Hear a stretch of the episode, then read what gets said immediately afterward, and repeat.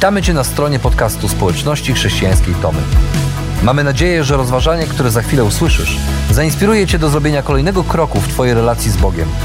Bo w naszej społeczności zapraszamy wszystkich do relacji z Chrystusem, który zmienia wszystko. Dziękujemy za Twoje zainteresowanie i zapraszamy Cię do polubienia naszego profilu na Facebooku, Instagramie i YouTubie oraz ściągnięcia darmowej aplikacji na smartfona. Dobrego słuchania.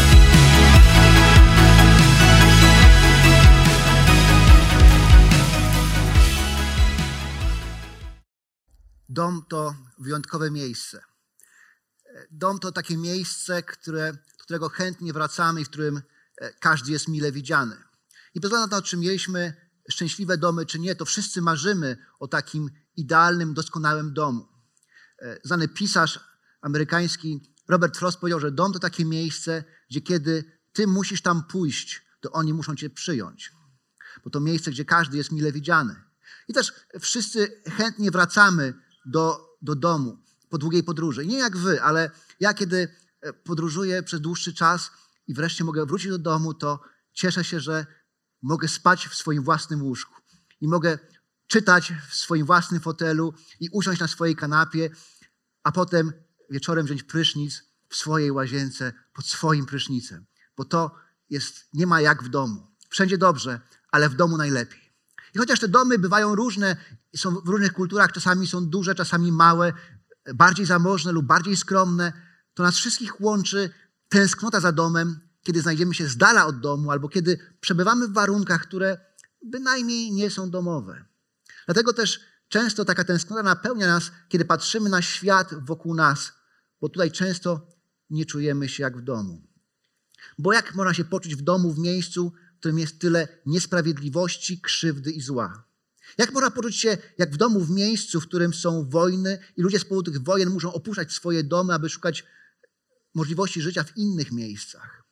Jak można poczuć się jak w domu, w świecie, w którym patrzymy na cierpienie, a czasami nawet śmierć swoich bliskich? I właśnie kiedy patrzymy na ten świat wokół, nie czujemy się jak w domu, czasami jesteśmy zmęczeni tym, co dzieje się wokół. Tak bardzo zmęczeni, że szukamy pociechy w Bożym Słowie i sięgamy do Bożego Słowa, zwłaszcza do Księgi Objawienia, aby tam znaleźć jakieś pocieszenie. Ale kiedy zaczynamy ją czytać, okazuje się, że ta księga miejscami jest jeszcze bardziej męcząca, ponieważ te obrazy, które maluje, to obrazy jeszcze więcej cierpienia, bólu, prześladowań i wojny. I myślimy sobie, kiedy wreszcie nadejdzie koniec i znajdziemy się w domu. Jan, co prawda, w swojej księdze kilka razy opisuje koniec i mam wrażenie, że to już koniec, ale potem Jan rozpoczyna swoją historię opowiadać jeszcze raz inaczej, od początku. A my zadajemy sobie pytanie, kiedy wreszcie nadejdzie koniec i kiedy znajdziemy się w domu. Jako chrześcijanie marzymy, że pewnego dnia przyjdzie Jezus i zabierze nas do nieba i w tym niebie będziemy chodzić, chodzić po złotych ulicach i przez całą wieczność będziemy śpiewać piosenki. Nawet w moim dzieciństwie śpiewaliśmy taką piosenkę e, Świat nie jest domem mym, jam tu przechodniem jest. Bo marzymy o tym, aby się wyrwać z tego świata i wreszcie znaleźć się w niebie. I tak prawdę mówiąc, trochę mam problem z tą wizją nieba i przyszłości, e, ponieważ nie bardzo ekscytuje mnie pomysł chodzenia po złotych ulicach, też nie bardzo ekscytuje mnie pomysł śpiewania przez całą wieczność i domyślam się, że was też nie ekscytuje pomysł słuchania mojego śpiewu przez całą wieczność. Co więcej też, kiedy czytam objawienie Jana i to, co Jan próbuje nam powiedzieć, to jego przesłanie jest całkiem zaskakujące, bo on mówi, że na końcu wcale nie pójdziemy do nieba. Myślisz sobie, jeśli na końcu nie idziemy do nieba, to czy warto się w ogóle starać, czy warto w ogóle żyć, to po co to wszystko? To może powinienem pójść do domu i zająć się swoimi sprawami. I chociaż Jan w swoim mówieniu kreśli obrazy nieba, to nie jest to nasze ostateczne miejsce przebywania, ale maluje przed nami przyszłość, która jest dużo bardziej zaskakująca i dużo lepsza. Kiedy czytam mówienie Jana, to Jan mówi tak. Następnie zobaczyłem nowe niebo i nową ziemię, gdyż pierwsze niebo i pierwsza ziemia przeminęły i już nie, nie ma morza. Zobaczyłem też święte miasto, nową Jerozolimę, stępowało z nieba od Boga, przygotowane było jak panna młoda, wystrojona dla swego męża. I usłyszałem donośny głos. Rozległ się od strony tronu, głosił. Oto namiot zgromadzenia Boga oraz ludzi. Będzie z nimi mieszkał. Oni będą mu ludem, a będzie z nimi sam Bóg, ich Bóg. Otrze też wszelką łzę z ich oczu. Nie będzie już śmierci, ani bólu, krzyku, ani znoju, ponieważ pierwsze rzeczy przeminęły. I ogłosił ten, który siedział na tronie, oto wszystko czynię nowym. Potem dodał, napisz. Te słowa są prawdziwe i godne wiary. Oznajmił mi także, stało się. Ja jestem alfą i omegą, początkiem i końcem. Ja dam pragnącemu za darmo ze źródła wody życia. Zwycięzca to odziedziczy i będę mu Bogiem, a on będzie mi synem. Natomiast od tchórzów i niewiernych, nieczystych i zabójców, uprawiających nierząd i czary, bałwochwalców i wszystkich kłamców, ich dziełem będzie jezioro płonące ogniem i siarką, to znaczy druga śmierć. Kiedy czytamy Biblię, to odkrywamy, że Biblia to jest księga, która ma dwa początki. Jeden początek jest na początku, gdzie jest opis stworzenia, a drugi początek, początek wieczności jest na końcu, gdzie jest opis nowego stworzenia. I Jan właśnie o tym pisze, bo mówi: Widziałem nowe niebo i nową ziemię. I to słowo nowe nie znaczy tyle, co nowe, zupełnie nowe, jak nowy samochód prosto z salonu, ale nowe to znaczy odnowione. Ponieważ Jezus Chrystus nie tylko umarł po to, aby nas zbawić, aby przebaczyć nasze grzechy, aby dać nam życie wieczne, ale umarł po to, aby odkupić cały świat, całe stworzenie. Dlatego też Jan, opisując ten obraz nowego świata, nie opisuje nas idących do nieba, ale opisuje niebo, które stępuje na ziemię i pisze, że widział to święte miasto, Nową Jerozolimę, które przybywało od Boga. I usłyszał donośny głos, który mówił, że to, oto namiot zgromadzenia Boga oraz ludzi. Będzie z nimi mieszkał, będą mu ludem, a on będzie ich Bogiem. I w Starym Testamencie e, na początku w raju to właśnie Eden był tym miejscem spotkania Boga i ludzi.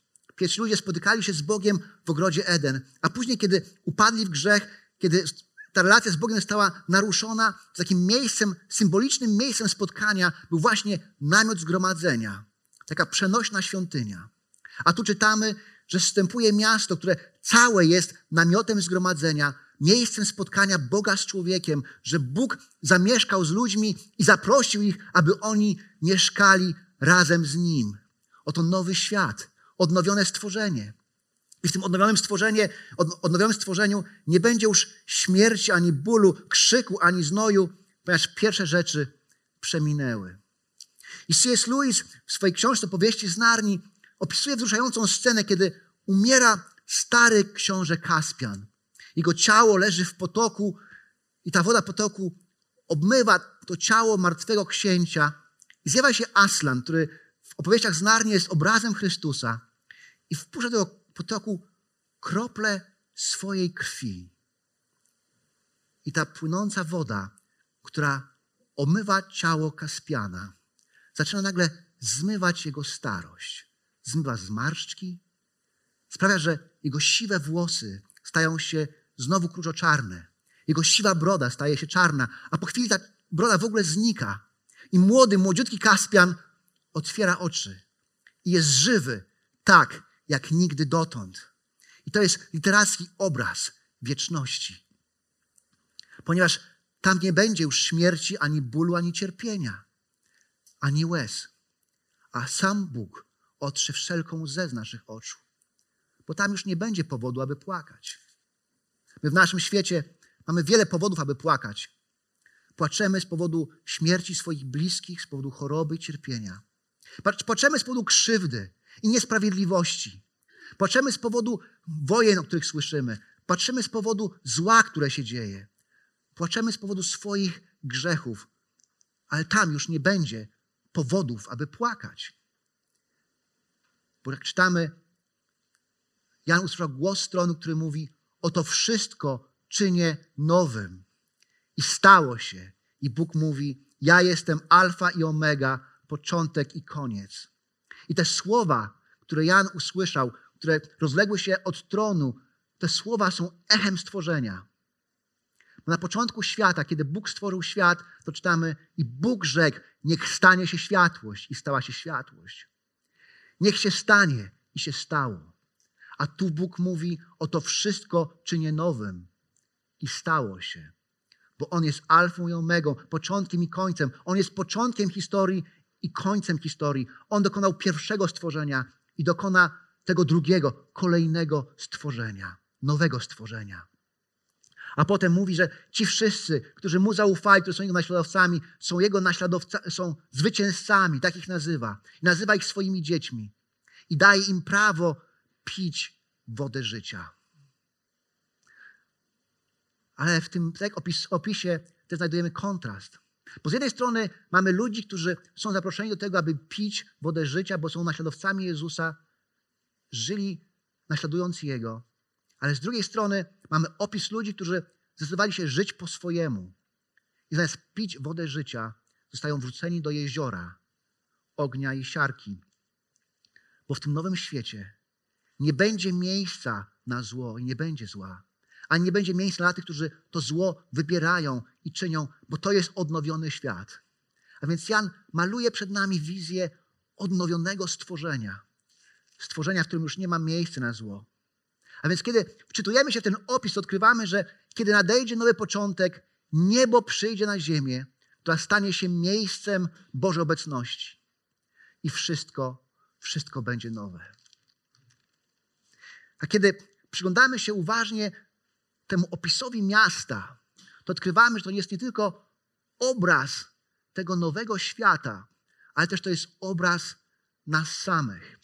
I w Księdze Objawienia Jan wielokrotnie pisze o miastach, o miastach mieszkańców ziemi, które są pełne zła i buntu i nieprawości. Pisze też o tym wielkim mieście Babilon, które jest symbolem wrogich Bogu systemów społeczno-polityczno-ekonomicznych, które walczą z Bogiem, sprzeciwiają się Bogu, a także obraz ludzi, którzy są Bogu przeciwni. I te mroczne opisy Babilonu są w kontraście do tego opisu Jerozolimy, tej nowej Jerozolimy, nowego miasta, które nie tylko jest obrazem nowego świata, ale też obrazem tego, kim my jesteśmy. Bo Jan pisze dalej, Potem przyszedł do mnie jeden z siedmiu aniołów, którzy mieli siedem czasz napełnionych siedmioma ostatnimi klęskami i powiedział: Chodź, pokażę ci pannę młodą, małżonkę baranka. I zaniósł mnie w duchu na wielką, wysoką górę i stamtąd pokazał mi święte miasto, Jerozolimę, wstępującą z nieba od Boga. Była w niej Jego chwała. Jej blask przypomniał najdroższy kamień, jaspis, czysty jak kryształ. Miasto otoczone było wielkim, wysokim murem, a w murze dwanaście bram, na bramach dwunastu aniołów oraz wypisane imiona dwunastu plemion synów Izraela. Od wschodu były trzy bramy, od północy trzy, od zachodu trzy i trzy od południa. A mur miasta miał dwanaście fundamentów, a na nich dwanaście imion dwunastu apostołów baranka. Oto anioł mówi do Jana, chodź, pokażę ci pannę młodą, małżonkę baranka, czyli czyli Kościół. I spodziewalibyśmy się zobaczyć osobę albo, albo grupę osób, a on pokazuje mu miasto.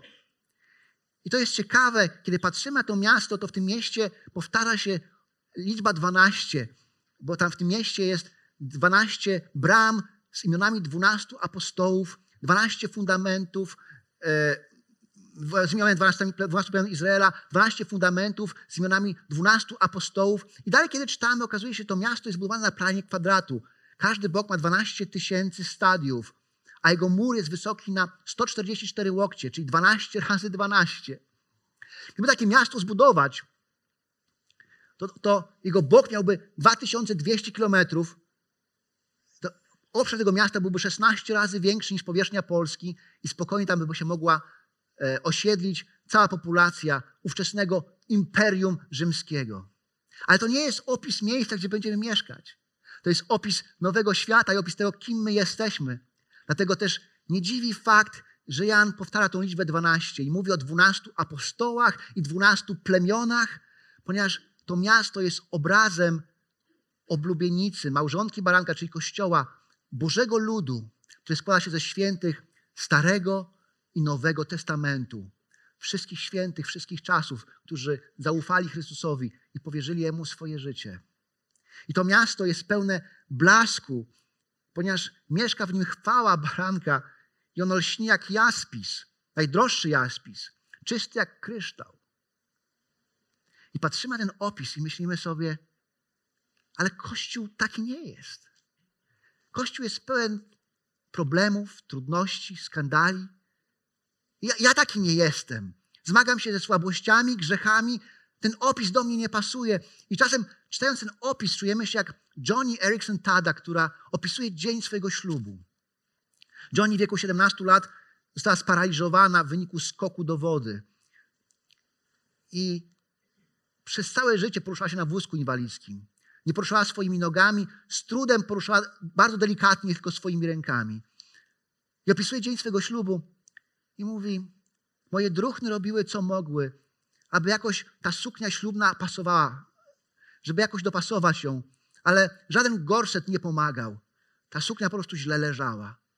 A potem dały mi wiązankę, ten bukiet ślubny, i, i zamiast go trzymać w ręku, on po prostu leżał na moich kolanach, bo nie byłam w stanie go trzymać w swoich rękach.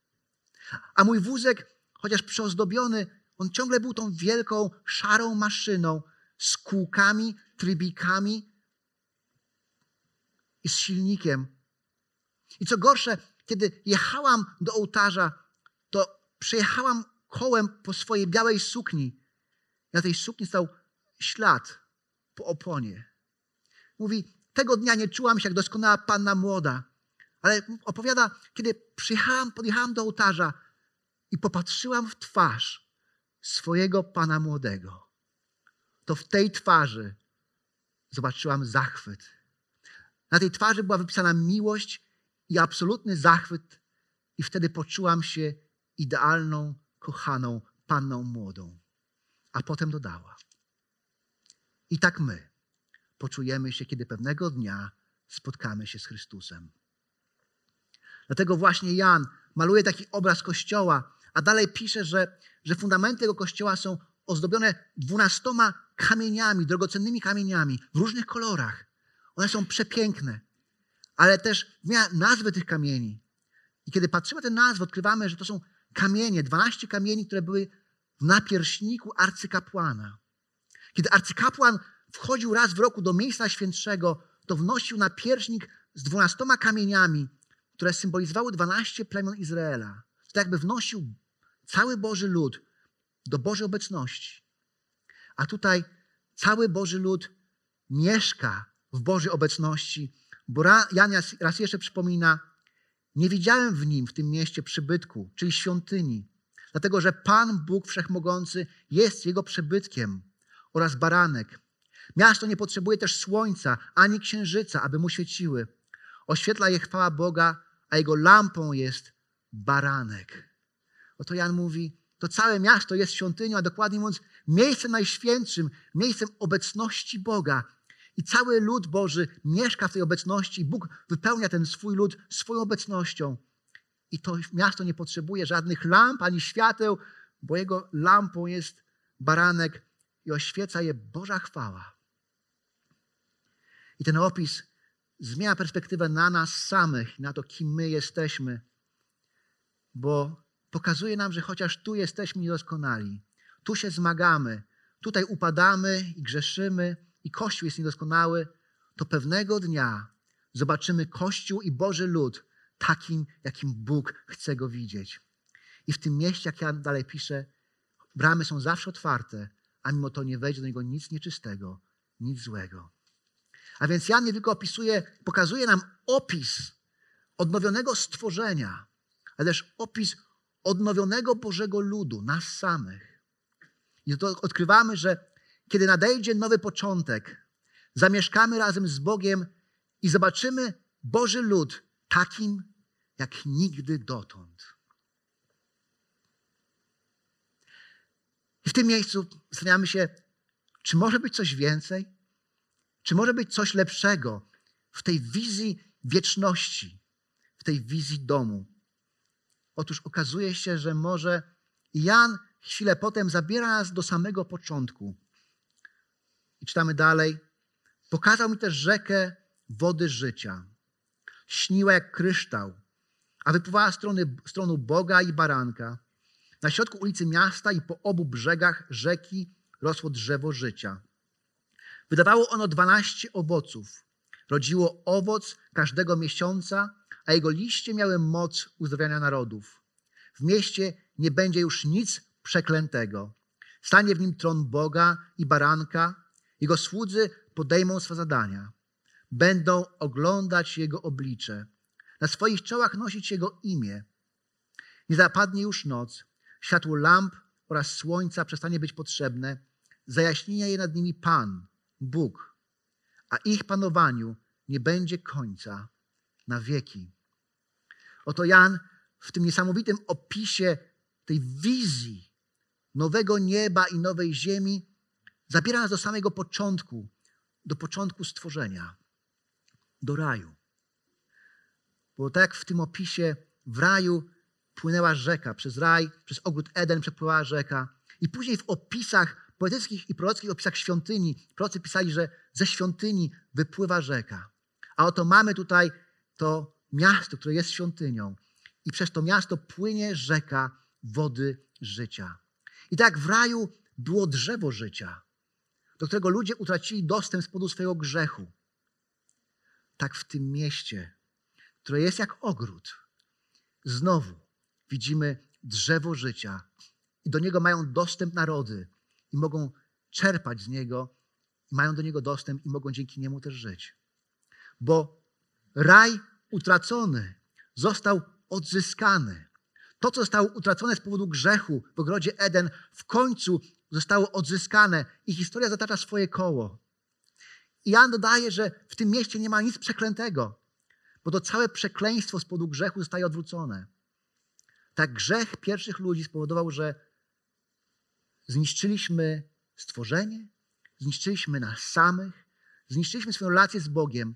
Tak tutaj, tutaj czytamy, że Bóg odnawia stworzenie, Bóg odnawia swój lud.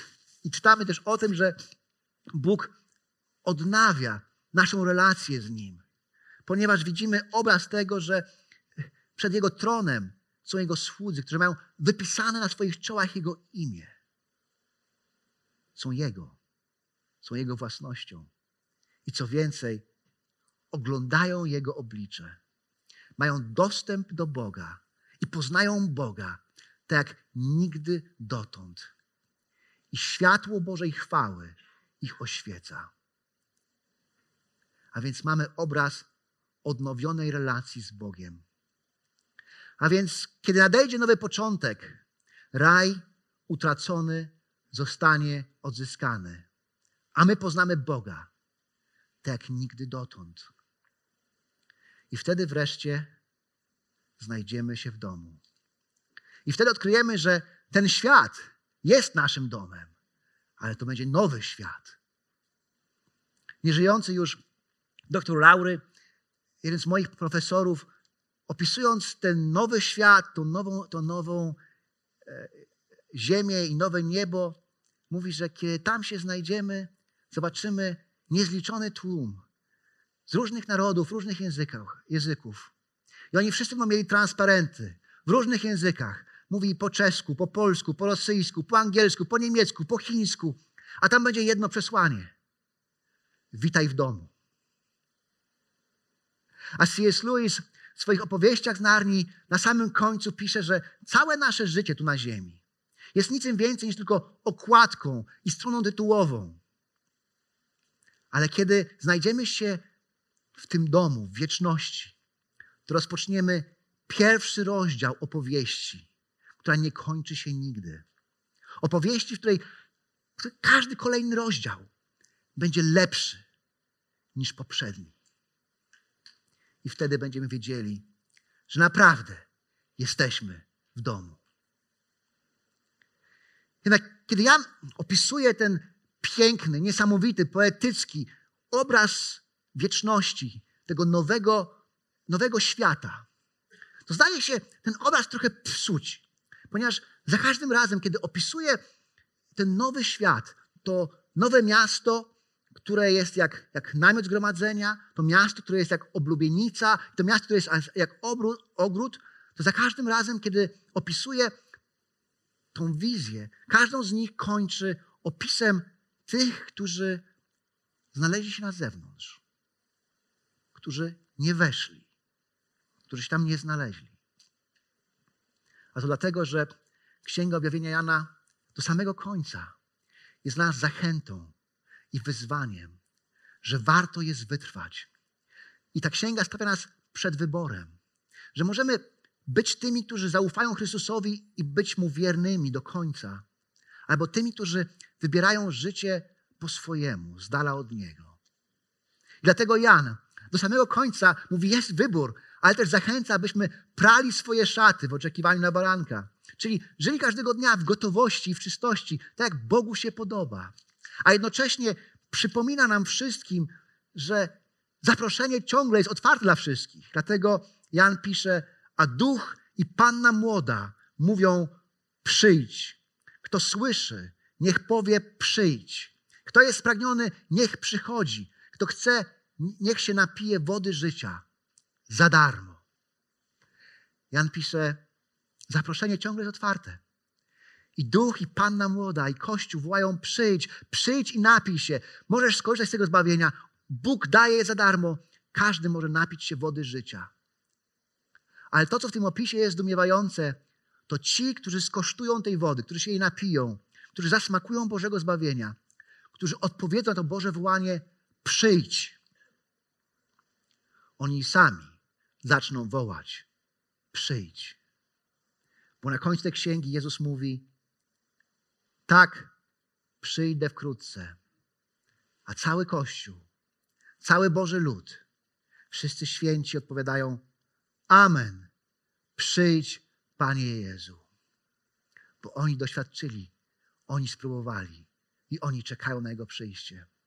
I my dzisiaj też chcemy swoje głosy dołączyć do tego wołania Kościoła, Bożego ludu na przestrzeni wieków, na całym obliczu, na całym obliczu ziemi.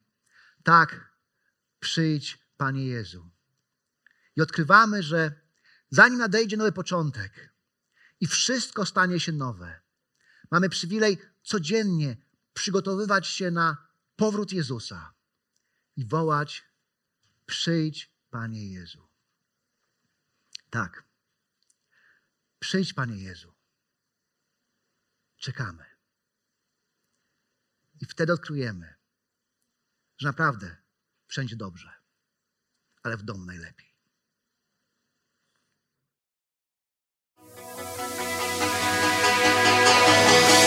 Jeszcze raz dziękujemy za wysłuchanie naszego rozważania.